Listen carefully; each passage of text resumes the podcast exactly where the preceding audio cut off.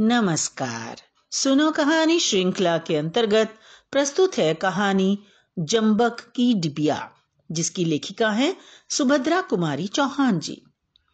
इस जम्बक की डिबिया से मैंने एक आदमी का खून जोकर डाला है, इसलिए मैं इससे डरता हूँ।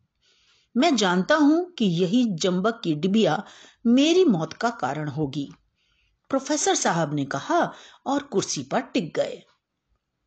उसके बाद हम सभी लोगों ने उनसे पूछा जंबक की डिबिया से मनुष्य की हत्या आखिर हो ही कैसे सकती है?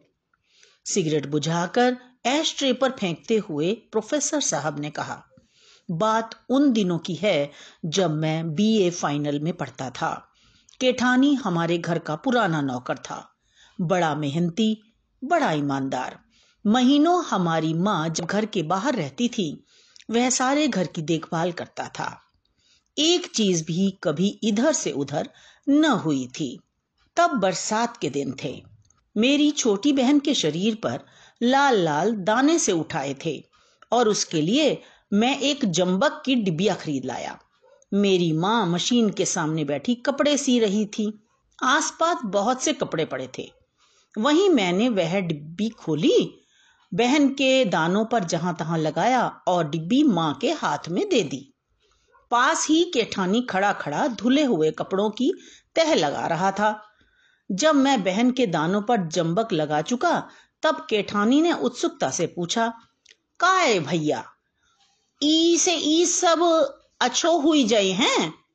मैंने कहा हाँ खाज, फोड़ा, फुंसी जले कटे, सब जगह यह दवा काम आती है।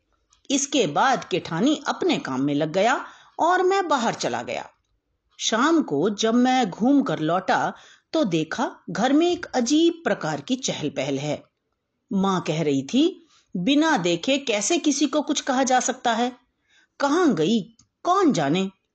बड़ी बहन कह रही थी, उसे छोड़कर और ले ही कौन सकता है? कल उसकी भावज आई थी ना उसके लड़के के सिर में भी बहुत सारी फुंसियाँ थी। पिताजी कह रहे थे, कहीं महाराजिन ना ले गई हो? अखिल उससे कह रहा था, यह गोरे होने की दवा है। लड़के भी तो तुम्हारे सीधे नहीं हैं। पास ही बैठा अखिल पढ़ रहा था। पिताजी की बात में दिलचस्पी लेते हुए वह बोला, बापू, महाराजिन तो हमेशा गोरे होने की ही फ़िक्र में रहती है। फिर मुझसे पूछा कि यह क्या है? सो मैंने भी कह दिया कि गोरे होने की दवा है। केठानी अपनी कोठरी में रोटी बना रहा था। उसे बुलाकर पूछा गया तो उसने कहा, जब भैया लगाई हती, आपने तभी देखी रही, फिर हम नहीं देखन सरकार? मुझे क्रोध आ गया। बोला तो डिबिया पंख लगाकर उड़ गई? केठानी ने मेरी तरफ़ देखा। बोला, भैया, मैंने कहा, चुप हो। मैं कुछ नहीं सुनना चाहता। सुबह मैं डिब्बी लाया और इस समय गायब हो गई। यह सब तुम ही लोगों की बदमाशी है। केठानी कुछ ना बोला, वहीं खड़ा रहा और मैं अपने कमरे में चला गया। मैंने सुना, वह माँ से कह रहा था, मालकिन, चल के मोर कोठरी खोली देख ले। मैं का करी हूँ दवाई ले जाई के? फिर जौन चीज़ लागी, मैं मांग ना ले हूँ सरकार से। मैं कोट उतार रहा था न जाने मुझे क्यों क्रोध आ गया। और कमरे से निकलकर बोला, चले जाओ अपना हिसाब लेकर। हमें तुम्हारी ज़रूरत नहीं है। आखिर माँ ने बहुत समझाया, पर हम सब भाई बहन न माने। और माँ ने केठानी को बहुत रोकना चाहा, और वह यही कहता रहा, जब तक भैया माफ़ ना करेंगे, अपने मुँह से मुझसे रुकने को ना कहेंगे, मैं ना रहूँगा और मैंने ना केठानी से रुकने को कहा न वह रुका। हमारे घर की नौकरी छोड़कर वह चला गया। पर घर के सब लोगों को वह प्यार करता था। वह गया ज़रूर, पर तन से, मन से नहीं गया। माँ को भी उसका अभाव बहुत खटका, और मुझे तो सबसे ज़्यादा उसका अभाव खटका। वह मेरे कमरे को साफ़ करता था, सजा कर रखता था, फूलों का गुलदस्ता नियम से बनाकर रखता था। मेरी जरूरतें बिना बताए समझ जाता और पूरी करता था। पर जिद्दी स्वभाव के कारण चाहते हुए भी मैं माँ से न कह सका कि केठानी को बुला लो, जो कि मैं हृदय से चाहता था। एक दिन माँ ने कहा कि केठानी राय साहब के बंगले पर गारा मिट्टी का काम करता है। मैंने सुना, मेरे दिल को ठेस लगी। बूढ़ा आदमी डगमग पैर, भला वह गारा मिट्टी का काम कैसे कर सकेगा? फिर भी चाहा कि यदि माँ कहे कि केठानी को बुला लेती हूँ तो मैं इस बार ज़रूर कह दूँगा कि हाँ बुला लो।